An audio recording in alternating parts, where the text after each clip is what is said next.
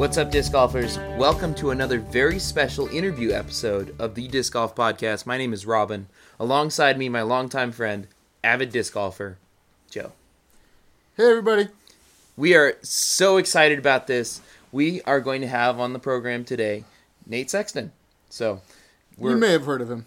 maybe it, he is a professional disc golfer, a disc golf media personality, one of the best commentators in the game. If not the.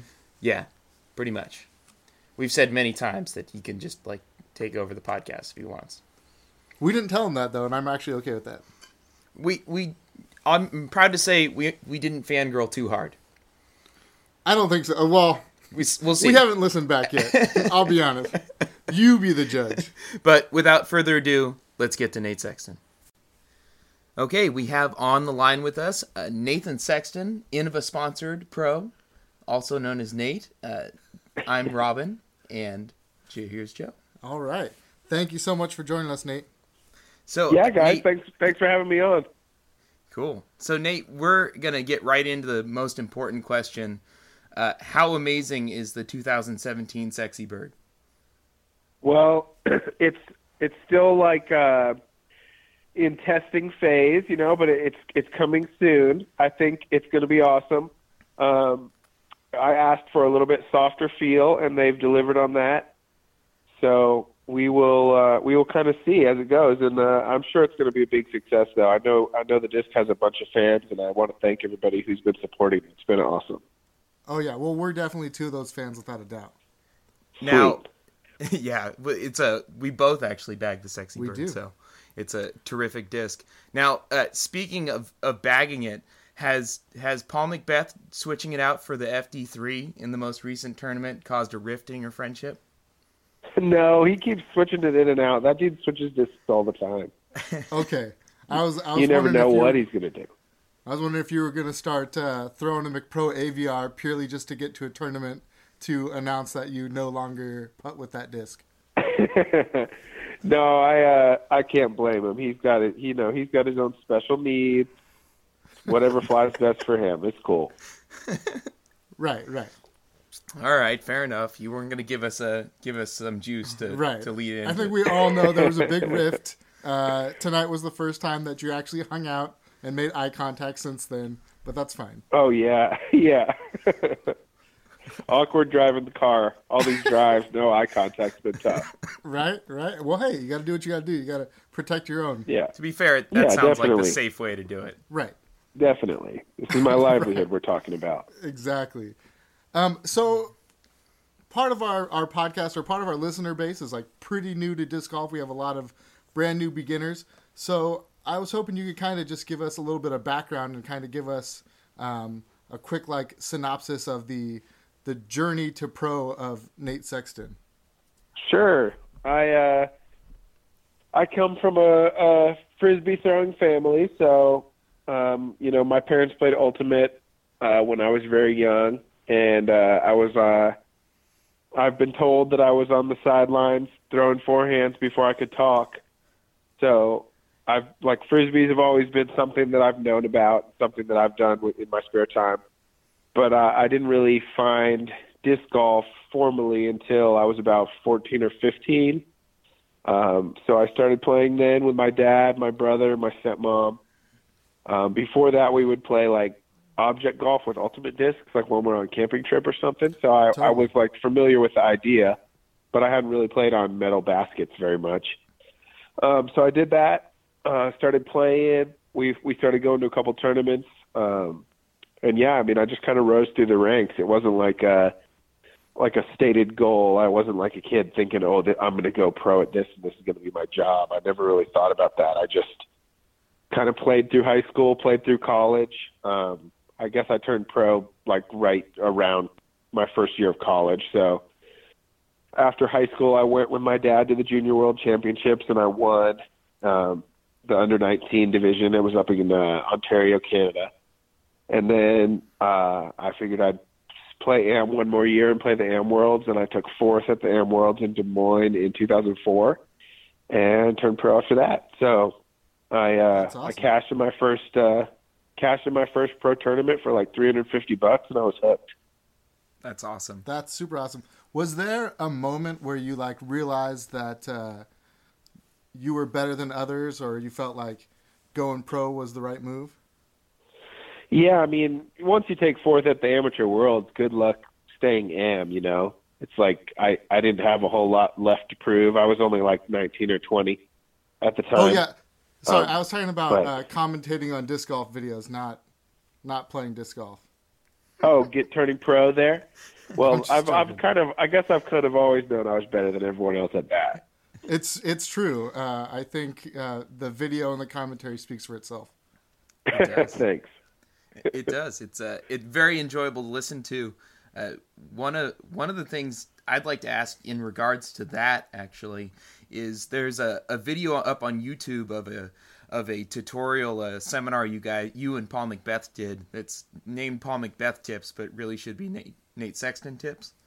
Yeah. Yes, definitely. And I don't. I've heard on a couple of different forums that actually that video probably shouldn't have been posted, but uh, Yes. you know, the uh, the world is better for it. And I'm I'm curious whether you've considered going forward, maybe with Spin TV or someone else, uh, doing something more like that. It, it's clear that you have a, a knack for speaking and teaching. You mean like a, a video clinic? Yeah, yeah. Or a, yeah, we've definitely talked about it. We've talked about it. Uh, it's just kind of uh, fitting it into the busy schedule and, and getting the production guys involved with something like that. Mm-hmm. Um, we we do the clinics, you know, with all of our McBeast Challenge tournaments, and we always ask people. They, we say they can film if they would like, but we ask them not to post the video. And I I considered uh, getting that video taken down, but then when I read all the comments and how many people were enjoying it, I kind of like lost heart. So I just decided whatever. well, but, we, we um, definitely appreciate it. Yeah, my thinking was kind of like when we did release that clinic, we wanted it to be professional quality filming and not just off somebody's. Uh, Phone or So- camera, or whatever they had. Yeah, totally. Yeah, I agree. But, but uh, I know a lot of people enjoyed it, so that's good. It and was. I, There was. I guess uh, just in case anyone could hear, I, I'm getting over a cold. I guess we never really said that. So if I sound kind of weird, that's why. Well, we figured you were in Vegas, and that just we we'd uh, leave it up to that. Yeah, sure. It, that that and, and being a little nervous coming on the show for the first time. Right. Yeah, that's a big factor. Absolutely. I think uh, one of the things from that, uh, first of all, the the timing part of it that you brought up in that was was really important for me watching that and and having someone clearly, rather than just saying timing is important, to really explain how to, to time part of a throw. So that was for me the one part of that video that really stuck with me for a very long time and and made a, a big difference pretty much right away. So I That's appreciate awesome. that and and hope uh, going forward that that you'll you'll uh, get some of those out there with some more polished video on. Yeah, yeah. I'll get some more Paul McBeth tips. Yeah, that's really Right. important. He Fe- uh, featuring Nate Sexton. yes, Yeah, well, who cares who that guy is? We care, Nate. We care. So I, I assume that even though you're, you're fighting a cold, you've probably gotten some, some practice rounds in at the, Oh, at yeah. the three courses for the the uh, gentlemen's club. And uh, Oh, what what can you tell us about how it's playing so far and what the weather's like and and uh, It's what do you think so far? It's pretty cool. It's out there at a pretty nice uh, ball golf course. Uh, we got three courses. Uh, it's been pretty windy, so that's a huge factor. Um, it's tough. I mean, you know, like any golf, ball golf course, it's going to be short grass, big skips. Vegas is a pretty dry place, uh, so there's a there's quite a few island holes that that have me a little worried. It's going to be tough in the wind to uh, get the disc to stick on that short grass but overall, you know, it's it's a pretty good design. I, I kind of wish there wasn't three courses, if I'm totally honest, just because it's a lot to practice, uh, and I would prefer to play like less courses and get one or one or more shots at each course. You know, ideally play one course, honestly, and just play it four days in a row. But uh, I understand sacrifices have to be made to to get 500 players into this tournament, so um, And- that's cool as well. But Yeah, But and yeah, the, ma- it's- the it's a good sponsors complex. too. of course. Right. Yeah. It's a good complex, and I, I enjoyed the courses. We'll see. It'll it'll be fun. A lot of out of bounds, a lot of wind. Yeah. Well, we're definitely excited to to watch and to uh, see all the outcomes. Out out of Yeah, bounds definitely. plus wind sounds like a, a positive score for me. Um, I I think most courses just sound like a positive score for me. if I'm being honest. So, uh, uh, queuing on to, to the course and having the, the island holes and and all the wind that you're dealing with and skips, is there is there a kind of consistent part of, of modern course design that we're seeing that, that you really just wish would go away? Um, you know, maybe it's a the the manufactured triple mandos or or whatever it is. Is there something that you're seeing on a lot of courses these days that you think just kind of needs to slow its roll a little? Um, no, not really. I mean, if anything, maybe it would just be to say that like an island hole can be really fun if well done and really annoying if done poorly. And I think we'll see a few of each of those this weekend. Okay. You know Okay. where you know where some of them are gonna the scoring average, if the, especially if the wind is up, the scoring average is just gonna be sort of stupid, uh, too high, and uh, Yeah, no, that makes and sense. some of them are some of them are going to play fair and and yield like you know birdies, pars, bogeys.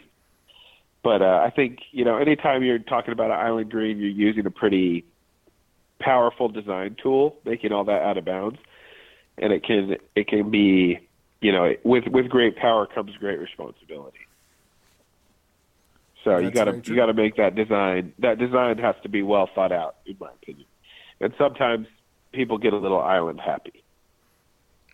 I could see that. Yeah, definitely. Um, especially you know when you're talking NTs, and I think with the different courses and different sponsors, I think people are always kind of looking for their their initials to stand on a course or uh, something Yeah. to kind of make it different than the others.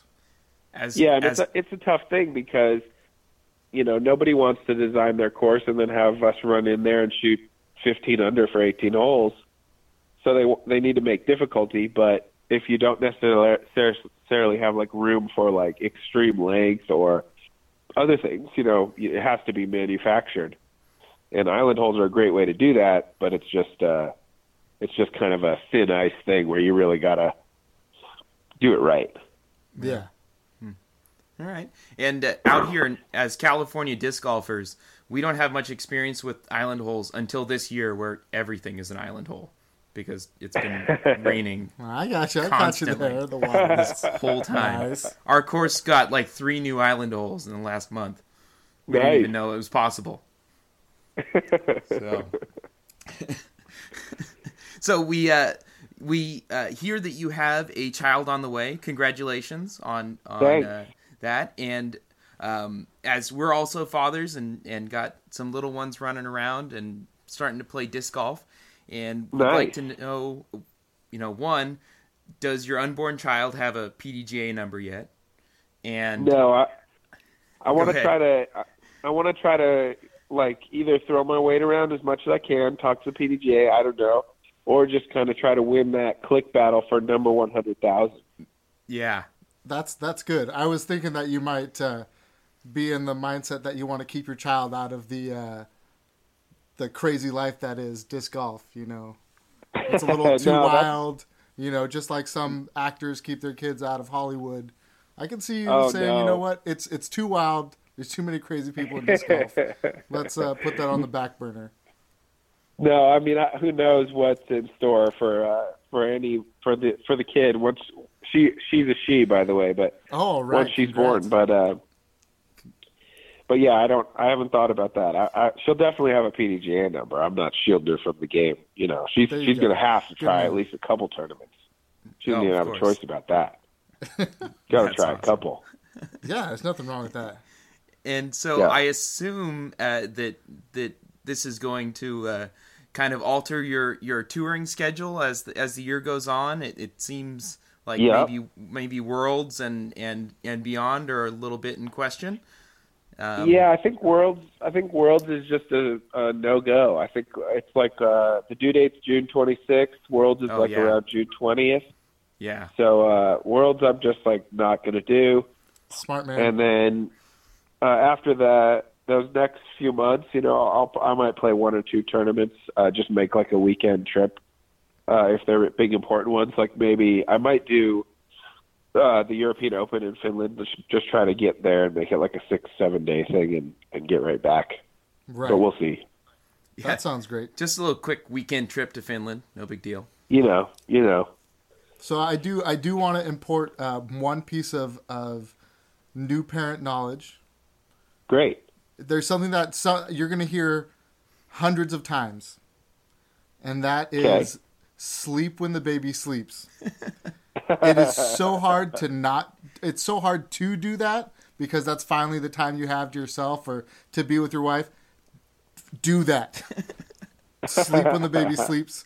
That's that's All my right. the biggest wisdom that I can impart um, that I've said to many people and something that I wish I actually had done. It will make I'll a huge do I'll do my best. And and I'd say just get that swaddle game on point. Oh, yep. and if you don't know about swaddling it, you will. A, a good a good swaddle cannot be be underestimated. Yeah, I'm gonna learn. I'm gonna have to learn all that stuff. I'm not. Yeah. I'm I'm not a real. You know, I never had like any. I have a younger brother, but he's only barely younger, so I don't have that much experience taking I'm- doing baby things. But I'm excited to learn it all. Yeah, no problem. The first baby I ever held, no joke, was my own son. So Yeah, probably I, ahead of that. I've game. definitely held a couple babies, but I'm not. I'm not the type of guy to like rush over and try to hold a baby. Oh yeah. You know, but Yeah, I but uh, but way. I'm excited for sure. So as time moves on, right? So we already talked about this year that that touring is going to kind of be on and off because of uh, your daughter coming into the world. Yep. You have a, a new Innova teammate, and I want to see if I can break some news now. Are there any plans for next year to have a big, sexy beast tour? uh, no, there's not. Not at this time. Uh, But because would I, came be up with that name, it. maybe you should. it kind of writes itself, honestly, but I know. I really want to take credit. Uh, but yeah, anyway, uh, we I would not be opposed to it, uh, but I think uh, it could get tough. Uh, it, it would be a crowded trailer. I would say that, and a crowded truck That makes sense. to put another person in there full time. especially But a nine uh, foot tall it's not impossible. yeah, totally, totally. He's going to So I'm pretty a, positive Nate just full-size confirmed bed, that that's it's for sure. Yeah, that you could great. read it that way. sure, sure. Well, that's uh, we we really appreciate you taking uh, a few minutes to talk to us, Nate. Uh, It's uh, been great, and we wish you the the best of luck in the Gentlemen's Club. And we'll be we'll be paying attention all weekend. Hope you get out there and and uh, the skips and rolls keep you in bounds. All right, man. I hope so too. Yeah. All right. Thanks again, right, Nate. thank you so much, Nate. Of course. So again, huge thanks to Nate Sexton for coming on the show, especially since he's fighting off a cold and getting ready for a tournament. Uh, that's a you know we really appreciate the time. Not not just any tournament, the first NT of the year, so Mm-hmm. it's kind of a big deal. So uh, you know, and we're recording this late at night. He took the time to, call us from his hotel in Vegas and uh, you know answer our questions candidly, and that was great. Yeah. I really appreciated all of that. You know, I'm not sure how much more I wanted to, to ask him. I feel like we covered most of the the the important questions, but um, I'm really looking forward to the the sexy bird, as we made pretty clear. Yeah, definitely. And I think it was great. He gave just a little insight, but we do know that he has some pull with what goes into the sexy bird, which I think is awesome. Yeah, that was kind of something we wanted to find out. With you know him asking for it to be you know slightly gummier, slightly softer. That'll be interesting. I think that that's that's really great. And it does go to show that he, the reason we have such a great Firebird is because he had some input in it. and Yep. started asking for exactly what he wanted. So that's that's terrific. But uh, we hope you enjoyed it. We will continue to try and book guests and, and do interesting interviews with, with disc golf media and uh, professional players, hopefully, as the year goes on. So let us know. Uh, hit us up on our social media and let us know whether you liked it. Joe, why don't you tell them where to find us? You can find us on Twitter at the Disc Pod. You can find us on Instagram, the Disc Golf Podcast. We're on Facebook, facebook.com slash the Disc Golf Podcast. We are on SoundCloud, Stitcher, iTunes, pretty much any uh, podcast listening app that you can think of. And if we're not there, you can let us know at our email, the disc golf podcast at gmail.com. You can even let us know if you want to join our Slack group, which is a communication app. It's just a way for all of us to kind of chat together, ask questions, get insight, all that kind of fun stuff. Check us out. Yeah. And if you enjoyed it, please go review us on iTunes. Those reviews, we love every single one of them. I've read them all multiple times and appreciate everyone that's gone and done that. So thank you very much. Uh, have a great weekend. Get out there and throw stuff at stuff.